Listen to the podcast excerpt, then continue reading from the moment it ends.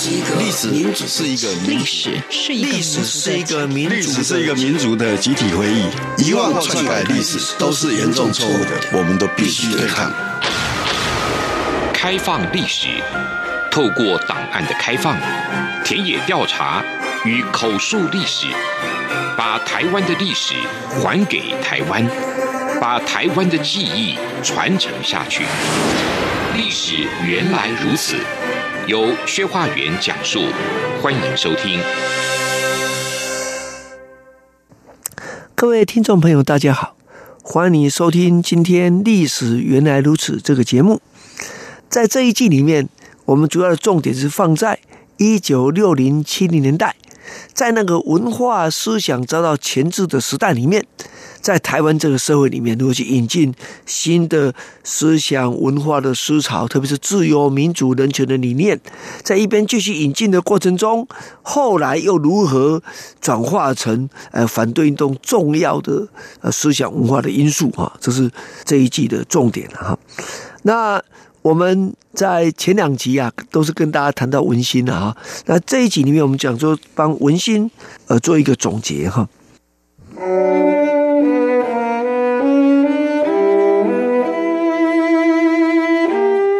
文心杂志呢，因为持续跟这个当时的文化思想的主流冲击，所以这样是遭到一些打压啊。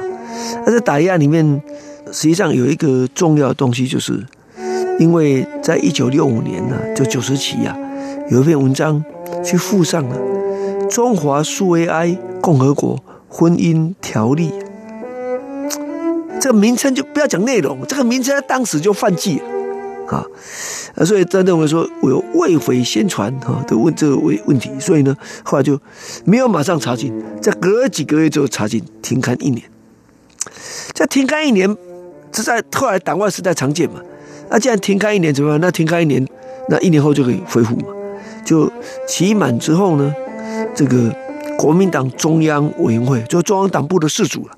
中央党部的事主是管这个思想文化的，就是汇整了各方面的意见，就跟萧同志说，《文心》杂志在目前的状况，目前就是当时了哈，不宜复刊，所以《文心》就走入历史了。那《文心》走入历史的时候，我想我们把它做一个整体性的的说明啊。这《文心》杂志的整体性来讲，我们。我们已讲到，它主要是在一九五七年创刊嘛，哈。那基本上文学、艺术、生活是一开始是基调嘛，啊。当然，这个在一九五九年的十一月，哈，就开始注意到说，人生是要受到知识指导的，啊，所以启发进步的思想是重要的，使文性思想的探讨为重要的编辑方针，啊。啊，所以就从本来文学的艺术的生活的，变成思想的生活的艺术的，啊，那等到李尧进来了，哦，那这个恐怕文化的就变成重要的一的一环了，这是往是重要的一件事情。那李尧加入了以后，啊，当然加入他包括其他的一些学者哈，那本来就有写，比如说像殷海光、李昇庭，那继续写啊，这些当然是很重要的一一件一件事情呢，啊。甚至于这个，呃，在现在争议很大，刚过世的这余光中先生啊，他和文心也有非常密切的关系啊。他他因为在文化思想上立场问题，那所以正反两面的评价啊都有哈。那文心做这些工作之后，那我们讲了他被停刊嘛，哎，后来因为建议他不能复刊嘛哈，所以总共呃出版了八年多一点。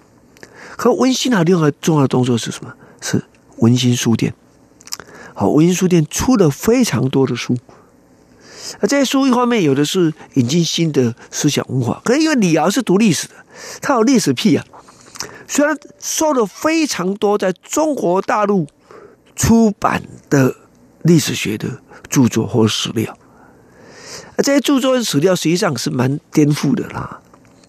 那我呃，因为已经过世的张继高先生哈。的公子所的学弟啊，他先送给我一套你们历史的书，但是你仔细看就觉得，哎，蒋介石，哎，在民国初年左派，啊，这个东西就出来了，正当时。但是当然就你仔细看就会觉得问题。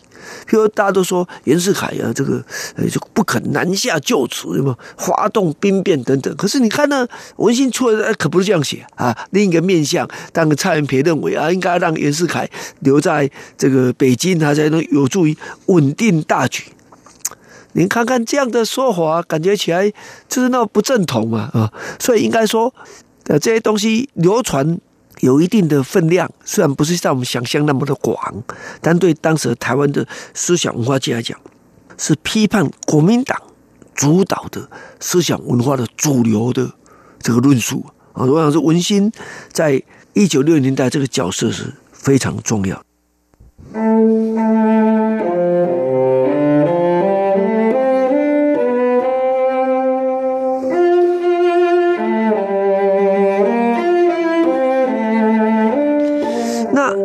文心杂志停刊，那文心书店慢慢收起来。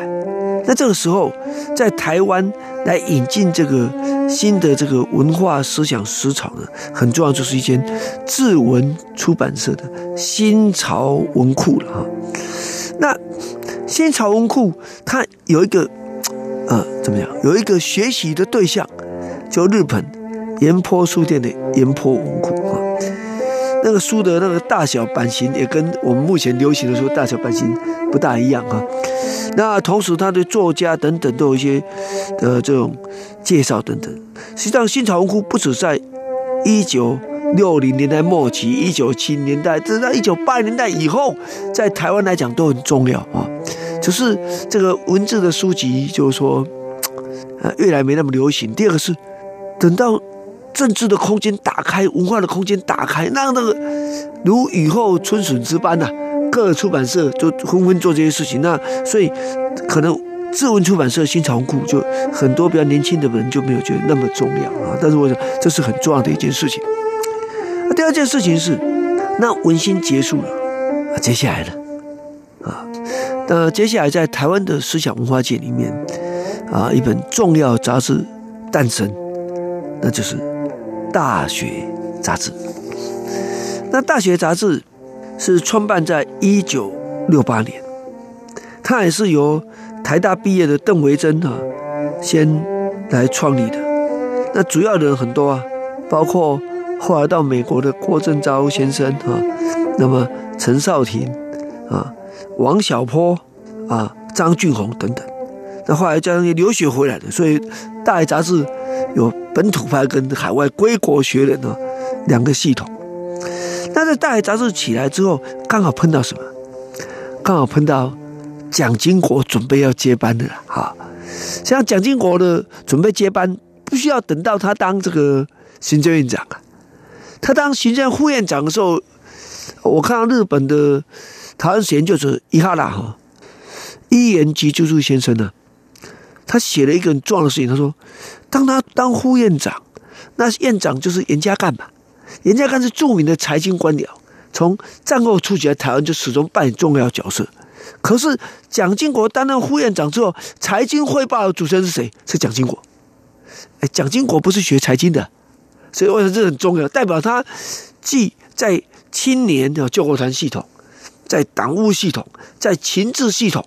啊，那这样之外，他在财经系统也扮演着举足轻重的角色啊。这这个背景，在这背景之下，蒋经国当然必须要表现一定程度的改革的这种可能性啊。那这里面，这个所谓大学杂志就是变成重要的角色啊。那个大学杂志重要是一件事情，可是我们必须想一下，等到蒋经国接班完成之后。那他行述，大家知道，当时因为有，呃，中华民国在联合国的中国代表权被中华人民共和国取代嘛，或者继承嘛，这样状下，那国民党在台湾统治的这个正当性就危机。他号称代表一个中国，看起来这一个中国好像是中华人民共和国的样子。虽然在台湾当时社会不敢讲，可大家知道遭到严重的挫败，所以就要做改革。那改革当然两种可能性：一啊，像这种大学杂志应该让他继续走，让他继续主张改革啊，对不对？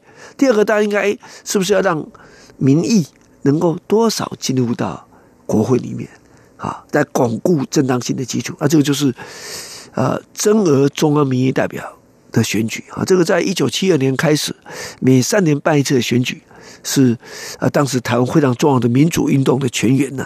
有选举，有动员，有民主运动，而后有民主假期。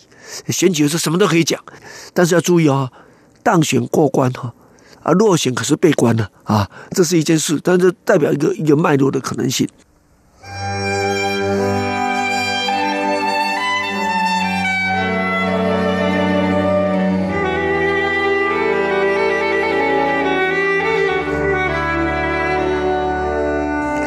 比较起来，思想文化每一个月将定期的来做宣传、传播，实际上是会影响到国民党统治的基础的。相对的，办选举三年一次小阵痛，而且国民党通过党政军特全面的动员，基本上大获全胜嘛。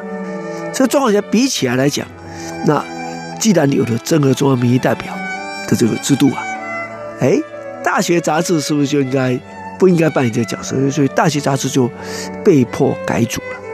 从现在已经可以看到的这个情治单位的相关档案里面，发现他们直接介入大学杂志的编务的内容啊，提供一些意见啊，来主导啊，那这样大学杂志的分裂就可以想象嘛。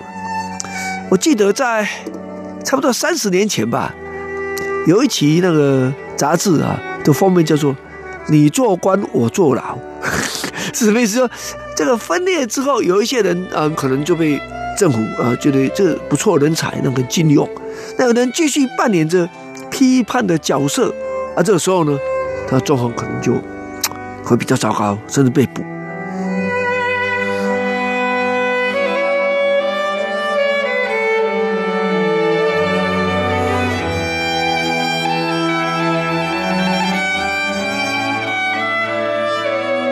所以我们就是跟大家说明，这个时候大学杂志是重要。那大学杂志的这个转变里面有几个重要的事情，应该跟大家做一个说明啊。那今天时间关系，我们可能没办法讲那么多啊，先跟大家说明这几个转折。第一个是如何思考国会全面改选这个民主化的事情；第二，如何思考言论自由的事情；如何面对钓鱼台事件。的问题，那这些都是很重要的。那这时候如何面对中共呢？那时候叫共匪啊啊！那如何面对中国共产党主导的中华人民共和国呢？啊，这种也是一件很重要的事情。所以对我个人来讲，大学杂志很重要的一件事情是，过去所有杂志媒体基本上很少提到，或者提到大家没注意的了。啊，这个等一下我们可以表彰一下啊，他干了什么？直接登出。国会全面改选的诉求，那国会全面改选就冲击了国民党整个统治基盘嘛，也就万年国会的正当性直接被质疑嘛。那我刚说之前也有，之前为什么隐晦呢？实际上，《联合报》在一九五八年，只有一九五零年代也主张过国会全面改选，自由中国也主张，自由中国比较保守。《联合报》怎么讲呢？想了半天不知道怎么主张国会全面改选，干脆宣布说，我就要社里面主张就是。再一次行使宪法制定的权利，那就制定新宪法，不能直接讲制定新宪法，多敏感啊！可是这说法就要解释，当那个时代他能面对这种桎梏下产生的结果。可是大学杂志不止这样啊，公开辩论陈少廷在台湾民主运动的重要角色，是那场辩论最关键嘛？那，殷海光。所取喜的陈少廷，在一九六年代，我们没有看到他扮演多重要角色，可是我们看到的是，在国会全面改革关键议题上，他所扮演的关键的角色。